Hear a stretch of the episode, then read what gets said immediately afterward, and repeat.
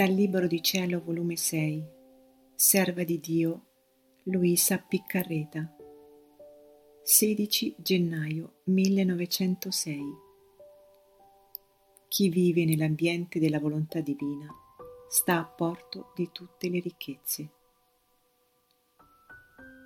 Continuando il mio solito stato, per poco è venuto il mio benedetto Gesù e mi ha detto, alla verità nessuno può resistere, né l'uomo può dire che non è verità.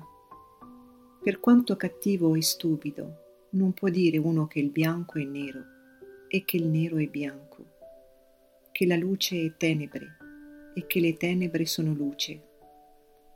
Solo che chi l'ama l'abbraccia e la mette in opera, e chi non l'ama ne resta conturbato e tormentato e come il lampo è scomparso e dopo poco è ritornato ed ha soggiunto. Figlia mia, chi vive nell'ambiente della mia volontà sta a porto di tutte le ricchezze e chi vive fuori di questo ambiente della mia volontà sta a porto di tutte le miserie.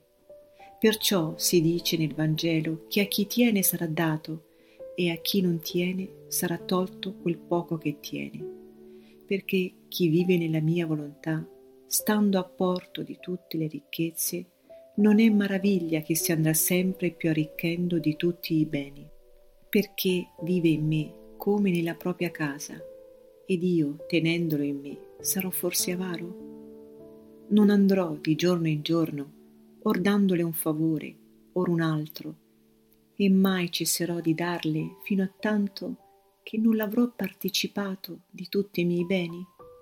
Sì, certo. Invece chi vive a porto delle miserie, fuori dalla mia volontà, già per se stessa la propria volontà, è la più grande delle miserie e distruggitrice di ogni bene. Chi maraviglia dunque che se tiene qualche poco di bene, non avendo contatto con la mia volontà, e vedendolo inutile in quell'anima, le venga tolto?